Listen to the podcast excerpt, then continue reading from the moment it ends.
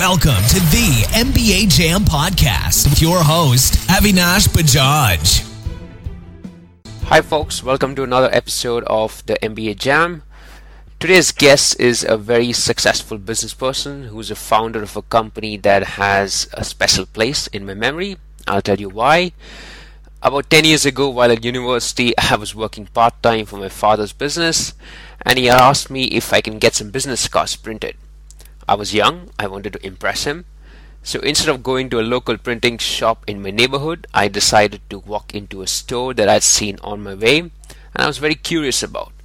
The store was not ordinary looking, it had a nice colorful branding and looked very professional, unlike most other local printing outlets. I went in, I was freaking shocked. There was this booklet with literally tons of business card templates that I can pick from. I loved the idea that I had so many options to pick from. This would not have been the case if I had gone into my neighborhood printing store. They would ask me how I wanted. I'm not a designer. I would have given them the most simple and boring design. But at this store, I can have the best looking design I wanted. Anyway, the name of this company I'm talking about is Printo, and the guest we're interviewing today is the founder of Printo, Manish Sharma. Manish, welcome to the show. Hey, thanks for having me. no problem at all. So Manish, how did you how did you find my story and is this something that you see a lot of people associate Printo with? You know, it, it's funny. Uh, it's absolutely what most people associate Printo with. Their first experience uh, when they're starting or creating something new, and mostly that's business. So uh, the first step in a business is getting a business card, and uh, uh, I meet people almost every day who who've been generous enough to give Printo a chance and they show me their card and say, hey, this one's from Printo. So, yes, you're right. Great. Perfect. Great. So, Manish, how would you describe Printo to the world? I think it's what we call it. You know, it's exactly that. It's easy one-stop printing. Uh, it's a place where you can walk in and get a ton of your uh, uh, business as well as personal needs done, which are around printing, and uh, we try to make it easy. Right, that's what our promise is. So anything from a uh, if you're wearing a business hat, anything from a business card to a project report to a poster uh, to standees, flyers, anything that you need to create and grow a business. And the way I'd like to describe it for for personal products is it's a place where you can, uh, you know, share and celebrate memories. So you walk in, if you've got photographs on your phone, you can just uh, uh, convert them into canvas prints, into photo books. Uh, uh, you can order invites, um, and uh, we try to keep it simple so that you can come in and pick some templates, see paper types, look at samples, and uh, pick a personalized product. Uh, yeah, that's that's Printo. Perfect, great. So you mentioned a little bit about the fact that if people want to get some stuff printed like on the phones, but when you got started, I think you got started back in 2006. Yes. Yes. So back in those days, probably technology was not as evolved as it is now. So, uh, can you talk a little bit about your motivation or your inspiration to start a business like this? I mean, what what made you figure that this is the good area to be in? You know, a lot of time entrepreneurs come across needs uh, because they themselves uh, face a stumbling block. So I was, uh, I'm from Bombay and I, I'd come back to India. I thought I'll get some business cards printed because uh, I was just meeting a lot of people. I was thinking about, hey, should I take up a job or should I start something new? And uh, I had such a poor experience when I went for my first printing card. Um, and I went to the next shop. I, I didn't get done from the first one. I had the same experience. And then the third shop, same experience. And this kind of, uh, got me thinking that uh, Bombay is not a city where people refuse business, but uh, why is this happening to me? And I didn't even haggle about the price. Um, and soon it was clear that this was a, a low uh, transaction value. And uh, it did not interest most of the printers, so they didn't want to spend time with me. You know, and in fact, in Bombay, you deal with uh, print shops uh, from the pavement. They don't even let you in because you know Bombay has got very little space. And uh, yeah, and that's when I started investigating this business. And I uh, realized there were high margins. It's a high gross margin business. Uh, and if uh, one could figure out a way to get customers to you, serve them well, perhaps uh, there's an opportunity uh, to make a profitable business. So, uh, you know, I worked on some research, put together a plan, and uh, decided to give it a stab with uh, one shop in Bangalore. Great. No, and that that's that's fantastic. Um, what kind of investment went into the starting the first shop? You know, we we spent about um, I'm trying to look back, uh, maybe about hundred and fifty thousand dollars. You know, and uh, those days uh, the dollar was much lower, so I think it would be closer to quarter million dollars. And uh, um, and I, you know, we, uh, we just had a different plan. It's changed a lot since then. Um, but yeah, that's that's what we decided. We'll invest in the business to set up a a shop and maybe a shop and a half, right? You know, uh, if we could make some money, we'd have some money on the side to set up the second shop. Right, right, right. And you got you got the firm started with your wife, if I'm, I correct? Yeah. So my wife's the one who knew anything about printing. you know, I, I was I was a complete bozo. I Yet uh, I'm not the best when it comes to printing. And she uh, she's the one who helped me with my insights into the business. Uh, since she worked with Xerox in um, in both in India as well as in uh, in the UK. Um, so uh, she could validate some of the assumptions I had made. And uh, yeah, she wasn't a willing conspirator at the beginning, but uh, slowly I nudged her along and said, "Hey, uh, you know, just come along for a few years, and uh, and then uh, you can go back to you know a day job if you like." So yes, she was she was my partner. How long did you give yourself before you decided to, you know, not continue with this if it did not work?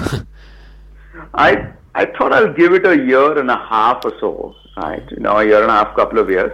You know, I, I, you know, I thought it might be pretty obvious if it's not working within that much time, right? You know, uh, and uh, this business is such that uh, um, it should be obvious very, very soon that uh, this is not taking off, right? So you've got to keep experimenting, keep changing things, um, and by the time you change things, you know, maybe you'll make. Uh, uh, so we we did a MVP, and uh, in some sense, you know, and uh, uh, the MVP started working a bit, tweaked it, started working better, and I think within a year we we knew this is less than a year, maybe about six months, we knew this is working.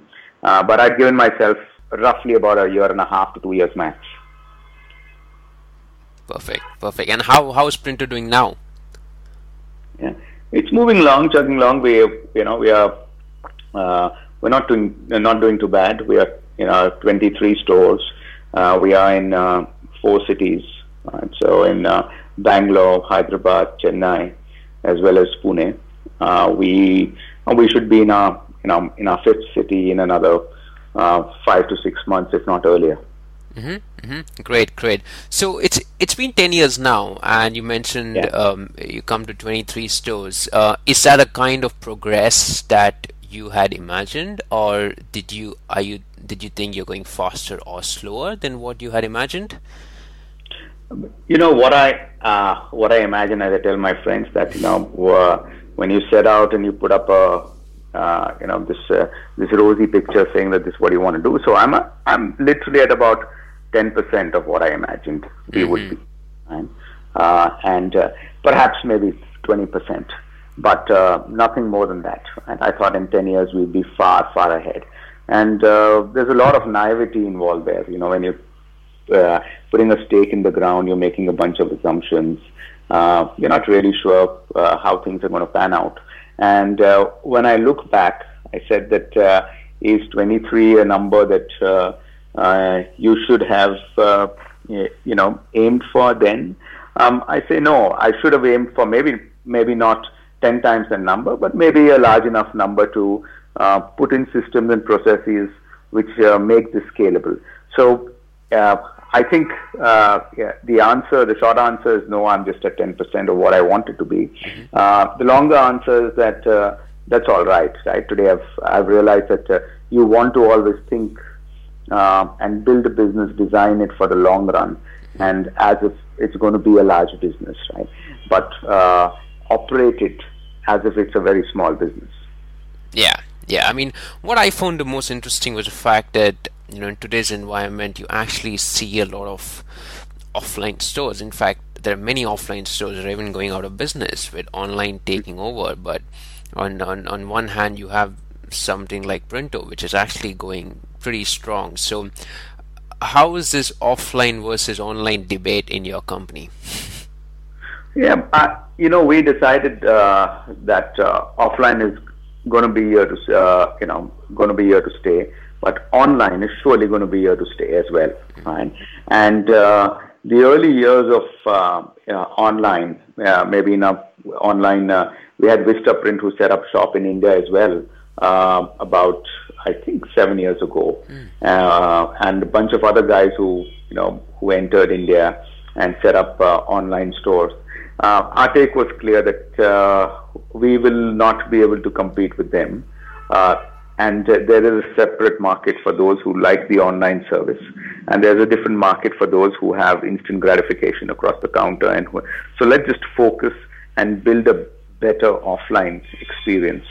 And when the time is right, let's start integrating uh, offline and online experience. So, for example, we just launched uh, launched an app which allows you to uh, use your phone to order with, uh, you know, spot a local store, order with the local store, go and pick it up in half an hour, you know, or have it delivered to you in a few hours' time. Uh, so I, I think the uh, we were under a lot of pressure um, from all stakeholders to do something more aggressively in the online space.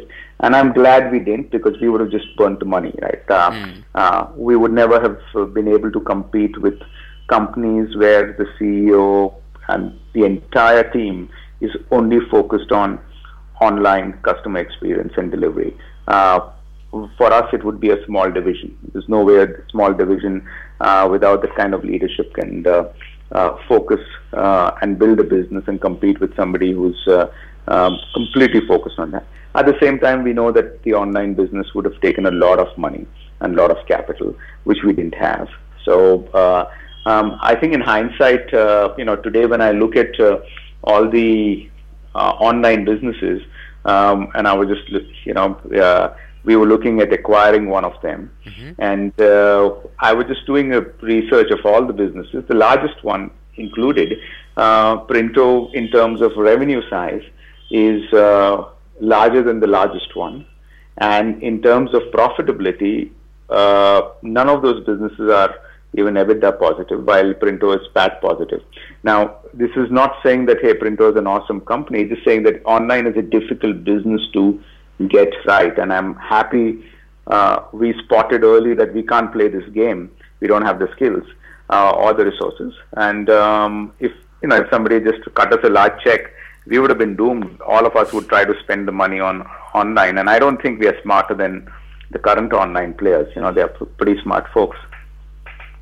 Interesting, interesting. So it's it's it's interesting to hear that that was a very conscious decision, um, yeah. you know, rather than trying to go into either direction very strongly. Because that's that's something probably I've seen where some offline stores want to follow the online just because everyone's talking about it. But as you mentioned, once they enter, they they are left clueless, and then they end up in the middle of nowhere. Right. Right. Yeah. That's true. Great, great. Um, you mentioned about revenues. Are, you allowed to disclose the revenues? Yeah, it's difficult to do that uh, on a call, but I must say that uh, every uh, every six months, uh, especially in January, you should be able to get my revenues uh, um, off the you know Ministry of Company Affairs uh, website. So I encourage everybody to check out every company's revenues there. We follow the UK system you know, so just like uh, in the UK, I don't know if you know about the Company House. Yeah. Uh, which uh, yeah, so you can go to the Company House website, uh, uh, pay a one pound fee, and access any numbers. Uh, same in India, you, for 100 rupees, you can legally access profit and loss and balance sheets. Fair enough. Fair enough. No, that's that's great. So you mentioned you're profitable. Yes, we are. Okay. Okay, that's great. That's great. Um, just going back on some of the points. Um, did you always want to be an entrepreneur? No, not really. right. I, I, you know, I don't come from a business family. Though my my father did attempt to do business a few times, but primarily he's a, you know, he's a uh, techno commercial guy. He's uh, he's an engineer uh, who who runs, you know, who, who was in uh, a shipping firm in a marketing role, and you know, eventually landed up being fairly senior there. But uh, I I didn't think I would do business. In fact, I would uh, I would dislike business because uh, my dad used to always work for businessmen, and you know, I could see that uh, he ha- we had our weekend picnic snipped just because there was a call from the owner, right? Uh-huh. And so for me, business was pretty much about this evil thing. Uh, there's an owner running it who's going to like, uh, who flogs his people, right? So that was the concept when I was growing up, right? And uh, so I didn't, uh, I, I didn't ever think I'll do business uh, at all. It just, just so happened that this opportunity, uh, one opportunity came up one day, and I, you know, I decided to uh, join a couple of friends and start a uh, software company, uh, and that's how I I got into business. And then once you get into business, it's bloody difficult to get out of it. and, uh, um, uh, unless you go broke. So there was a time when I went broke once, and I was in the U.S. and the dot com bust had hit. So uh, that forced me into employment, and I had a great time working for somebody. So it was great fun. Interesting, interesting. So how are you as a boss? I, I'm a pretty, uh, you know, I'm uh, I'm working on myself as a boss. I think I'm I'm uh, I, I'm a person who is pretty much uh, I lead hands-on, but I'm learning to uh, yeah to today mentor more than you know lead actively from the ground. Um, I also you know uh, no longer run my organization. Uh, I have a president and COO who is a senior gentleman. Uh, he runs the organization. Uh, so, uh, in fact, I'm learning a lot from from him on how to learn, you know, how to how to build a large organization. So he, he's a gentleman with 20 years of experience from Unilever, uh, and uh, he uh, he's built many large businesses. So that's how that's what I'm. So it's my it's my uh, training school as well nowadays. But uh, but yeah, as a, as a boss, I think I I used to abdicate more than delegate. Right. So yeah, and I think uh, now I'm uh, yeah, uh, I'm learning the finer art of uh, of being a boss. So yeah, as long as it's fun, I don't mind being the boss. interesting, interesting. So you mentioned the CEO, so that's Mr. Balu Iyer. Yes, yes, he's my president and CEO. Interesting, interesting. Okay, good. Uh, now coming, switching gears a little bit and talking about your MBA. um, so you finished right. your MBA at Oxford. Yes, I did. Which year was that? 2004. So I, I was there 2003, 2004. Okay, and how do you think your MBA has helped you since then, or has it? you know, uh, it's helped me immensely. Uh, but from a very different perspective, right? Uh, I think uh, I'm a relationships person. It helped me build relationships and discover new friends in you know uh, a, in so many different countries, right? And uh, and I've uh, been lucky enough to forge some very deep friendships. So it's just completely improved my quality of life, right? And uh, a, you know, uh, I talk to some of them on a um, on a weekly basis, uh, uh, sometimes on a monthly basis. We we definitely meet up uh, once a year, uh, meet up for events, yeah, you know, meet up with family and kids. So uh, so it's not helped my business uh, directly. this part of the yeah, this part of the aspect, this aspect of the MBA, but it's helped make me a better person, and maybe that's why uh, it's helped my business in some way. Um, secondly, it, uh, of course, the skills I picked up. You know, I was all I joined an MBA because you know uh, I was interested in economics and finance, and uh, I think uh, that over a period of time became my strong suit. So uh, those are skills I um, I value, and I and I think uh, yeah, that's that's about the only thing that you might pick up in an MBA in terms of skills. Those are the only you know teachable skills. Right? It's like uh, it's like math. You can go step one, step two, step three, and soon start from addition, subtract, subtraction, multiplication and teach somebody differentiation, right, over a one-year period. Um, so so these are yeah, these are two direct impacts on my business. Of course, uh, an MBA also brings you uh, some sort of uh, you know uh, vain credibility. You know, with the if you go out and raise some money, right, and uh, with some investors.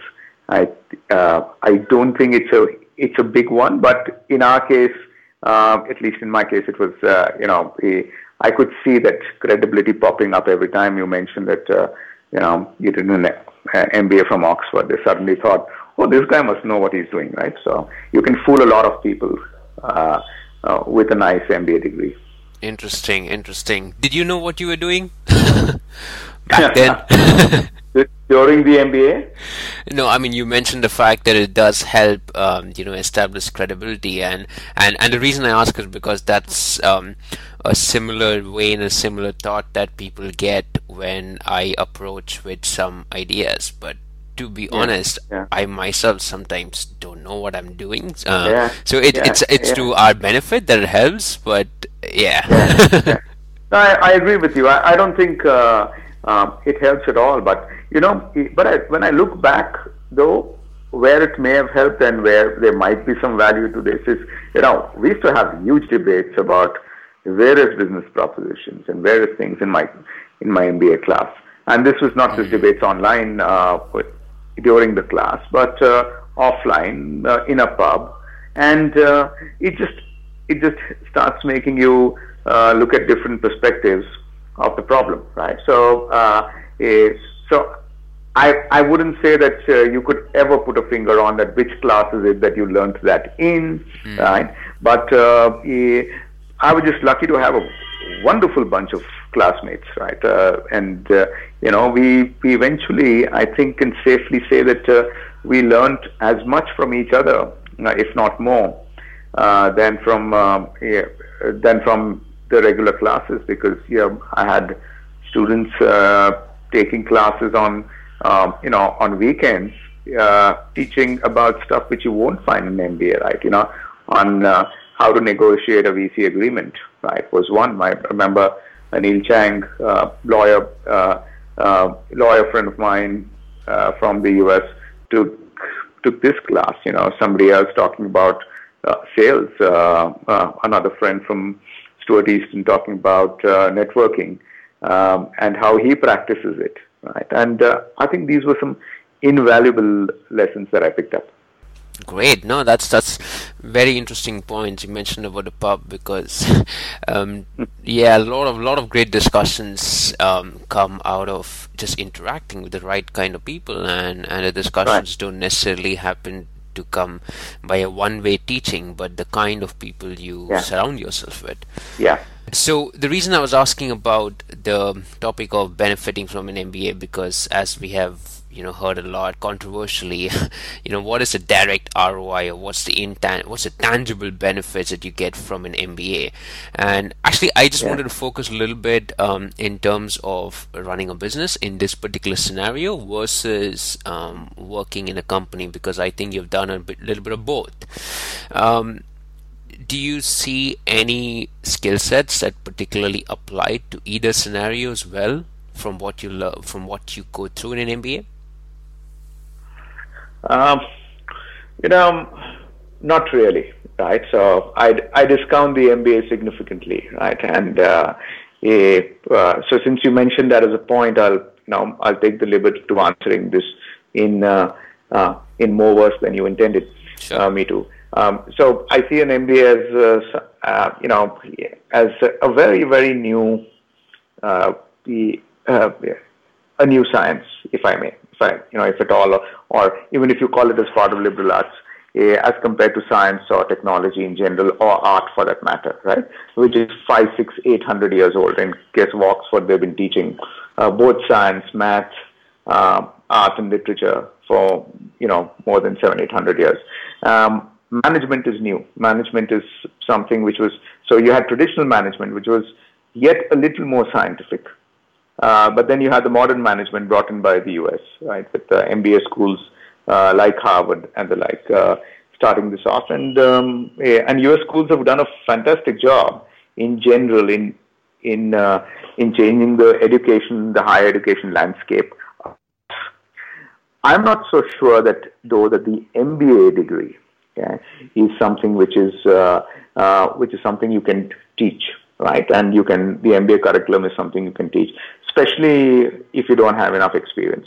So, uh, um, and even if you do, so I went to an MBA when I was uh, 30, right? And uh, eh, I was pretty clear I needed six years uh, of experience at least before uh, before I went in for a good MBA, and uh, and I think that helped me appreciate a few things much much better than uh, uh, some of uh, my younger colleagues. Um, my wife did her MBA at Nottingham uh, when she was much younger.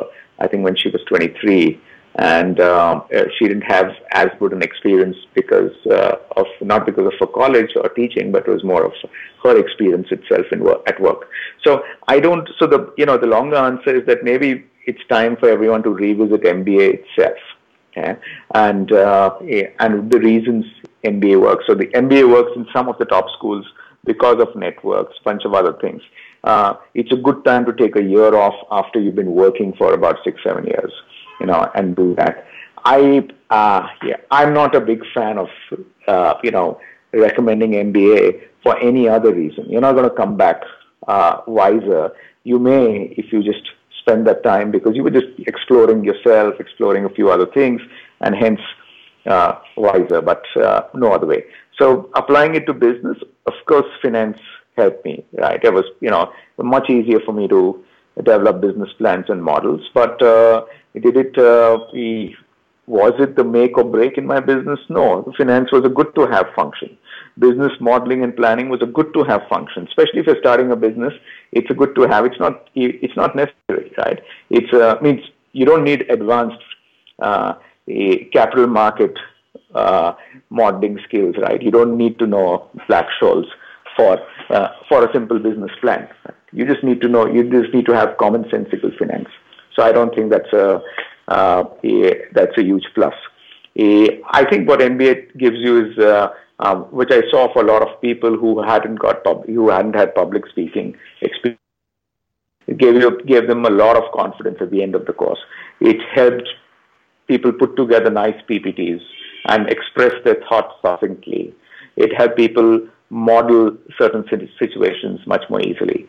Uh, and I think they are useful skills, but I don't think they are uh, super critical skills. Right? I think so. I think they can be taught, they can be learned.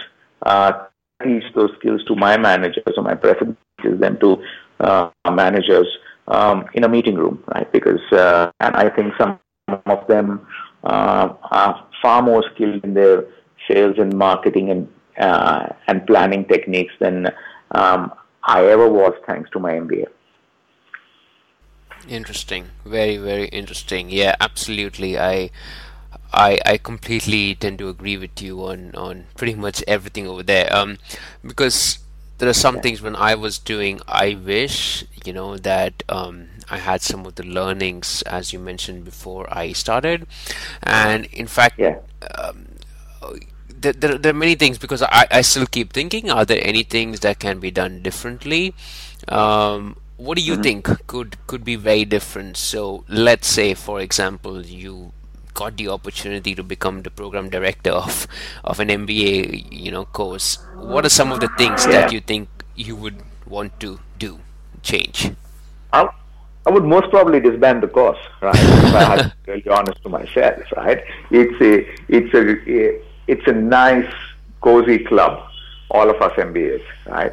And especially MBAs from top universities, uh, you know, it's a cozier club. Mm. A, yeah, the European cozy club, the British cozy club, and the uh, uh, the um, the US cozy club. So I I would do some deep introspection if I was the director.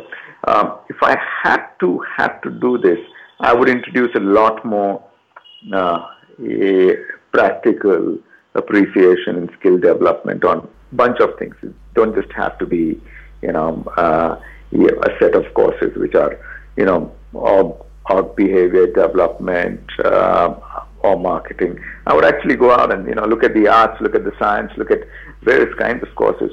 And uh, if, but what do I think of? I think I would just create a sandbox where people can come in, interact, uh, learn a few skills, uh, which are which can be taught, but overall, they just walk away with uh, more about the interaction and what they build with their hands. You know, when I say with their hands, it's figurative, but uh, uh, uh, I would do an MBA more like a sandbox concept right? Saying that, hey, let's build a small business, right? Let's solve this specific problem. That's all that it would be all about, right? Um, I would chuck the case study completely out, right? I think the case study format uh, is uh, it's a shame that we yet use it, right? It's it's the silliest thing to do. It's like saying that, hey, this is why Cisco, uh, how Cisco solved the problem in this big market.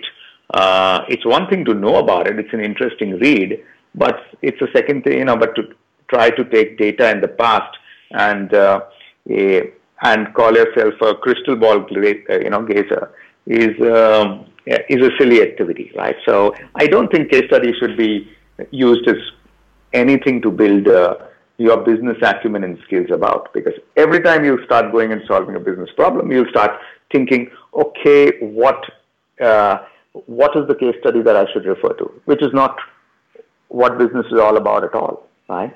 You would you would draw upon experiences of others, yeah, but definitely not haloed case studies anyway. So I would restrict case studies.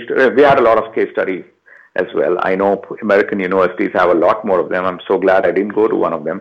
Uh, yes, and I'll inter- I'll just encourage uh, student interaction uh, a lot. So as a director coming back, I would be very scared that my that this industry is going to be, uh, you know, uh, is going through an upheaval.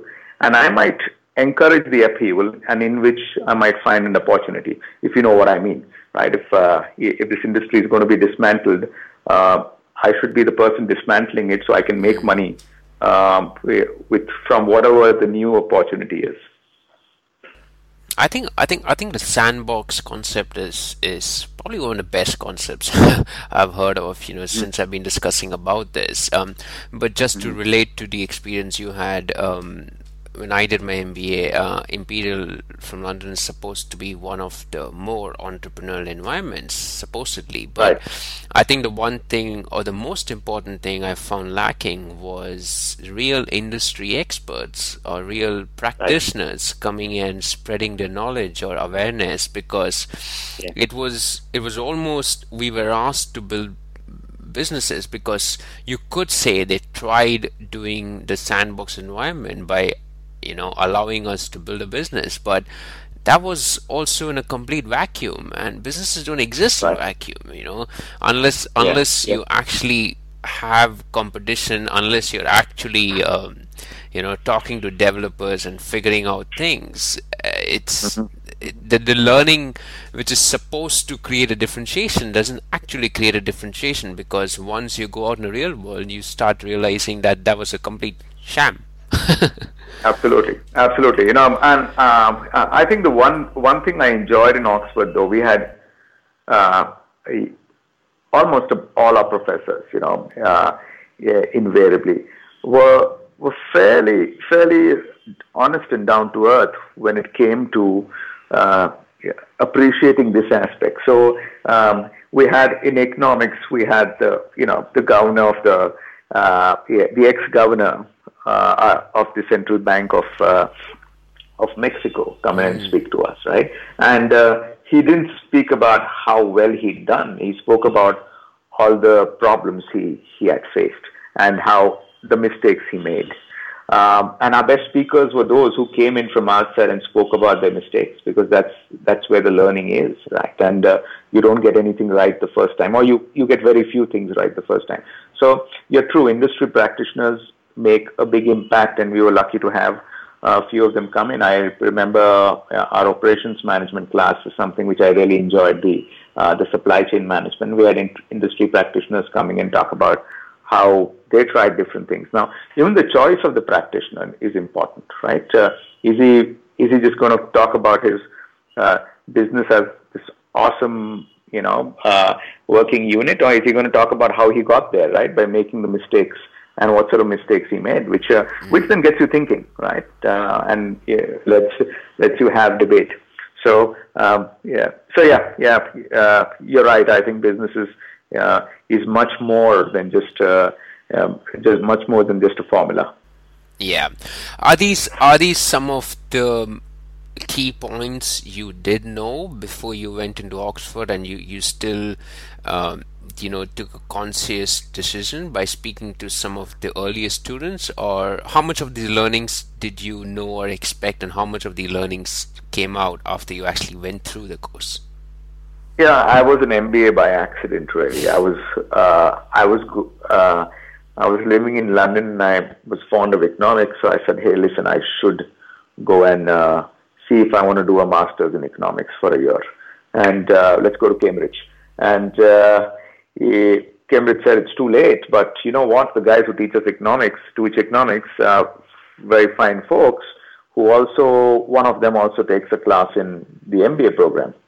Uh, so why didn't you apply for an MBA program? I said, okay, uh, I did that. And then a friend said, uh, you know, Oxford seems to have a nice program as well, right? Uh, why don't you go and check them out?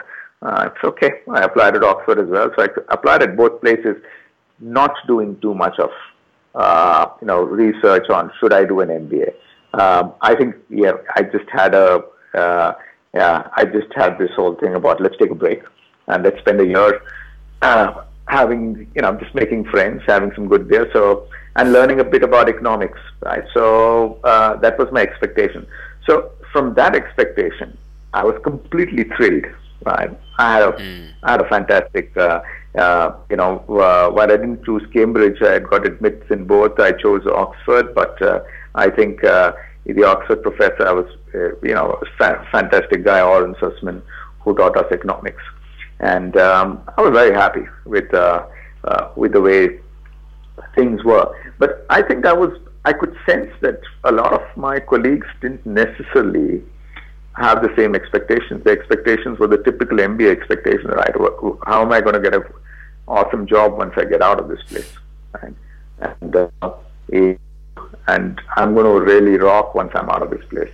And um, I thought I I thought that is a that's the false promise of an MBA. Yeah, yeah, I, I, I, agree. I think the expectation management is something um, that is really important. Um, you know when you when you get mm-hmm. started off and also while you're going through it because if you don't have the right expectations or the right knowledge right. before it it can get really um, depressing and disturbing yeah yeah yeah you're right uh, so so you know considering some of the listeners of the show um, if they had to go around you know doing some kind of research before they decide to do the MBA or decide a university, what what sort of advice would you give to them? What kind of research do you think it might be worth for them to do? Um, uh, research, do some psychological research and say, why the hell do you need the crutch of an MBA? Right? A.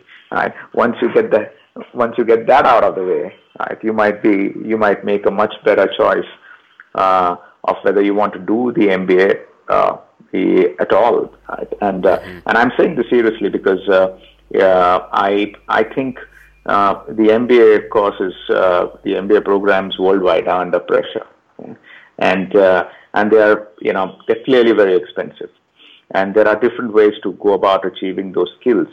I would uh, I would, in fact, uh, ask people to focus a little more if their interest is in, in finance or economics, uh, into an MFE course, a master's in economics, and uh, or even a master's in management, uh, which is much more serious management th- uh, you know theory. having said that, I would have you know a couple of things that if if people yet insist on doing an MBA, I say okay, at least do it when you're old. Uh, do it uh, when you have enough money. Yeah. Um, you know, I didn't, uh, mm. I didn't uh, take any loans for my MBA, so I had a different experience because my expectations were different, right? I could relax then, you know. So, uh, so normally, if you do it at about thirty, you'll appreciate the MBA much more. You would have less pressure uh, of, uh, yeah, you wouldn't have taken a full loan. You would have taken a partial loan, if at all, right? So the pressures would be less And um, uh, these are the two important things. Besides that, I think uh, it really really uh, matters in which what do you see yourself do post the MBA, whether you want to choose mm-hmm. which region. So if you want to be in finance, you want to do in uh, you know uh, in marketing, our management, any region is good. Uh, if you want to do uh, software, uh, perhaps something in um, you know in in the US or closer to the software uh, software. If you want to get into, you know, for example, product management, and you could comment on this as well. You've done a fine job with yourself in in London. Um, I would have uh, reckoned that if I wanted to do product management post this, I would have chosen MIT uh, or Stanford or you know uh, Irvine or Berkeley for uh, for an MBA. Okay? Um, but uh, at 30, I didn't want to spend two years doing uh, an MBA, and that's the reason I chose you know, even after this, I said, hey, listen, I don't want to try any other places. So my my my, uh, my advice to them would be simple: do it late, uh, mm-hmm. and uh, yeah, so that they can appreciate it, and uh, yeah, pick the region uh, that you yeah, that you like based on what you want to do. You know, uh, post that. Yeah, no, I I, I completely agree uh, with those points. In fact, to add a couple of my own, um, so yeah in my case um, as well, I think uh, in terms of expectations, the the good thing or the fortunate thing was that I went with the expectations that this is going to be a learning year. It's not uh-huh. it's not necessarily something that you know I just because I've done an MBA, I'm not. It doesn't make me privileged to get a job. You know, right. I still have right. to work hard enough to get a job and yeah, the kind yeah. of job I want. And mm-hmm. as as usual, when someone does an MBA, the first thing they try to do is probably get into consulting, uh, because mm, that's yeah. that's supposedly um, you know something that pays well. Uh, I right. tried, I failed, and and the, looking back, the reason I failed miserably at it because I never had my heart in it. It was not. It was never mm. something that I ever got interested. Um, preparing, as you mentioned, you touched upon case studies. Uh, you know, most right. traditional consulting firms still employ the case studies method of interviewing, and it just seemed very different from what I wanted to do. I was interested in businesses, I was interested in new products, I was interested in innovation, I was interested in technology.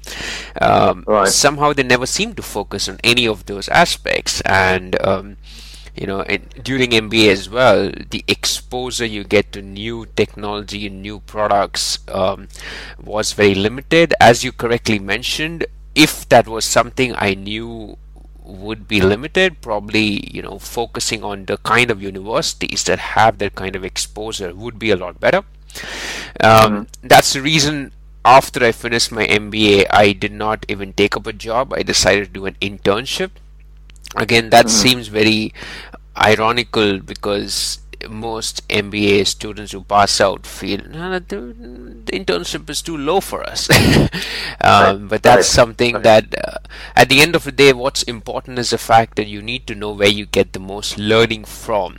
If that learning means you go do a job for free, you just do it for free.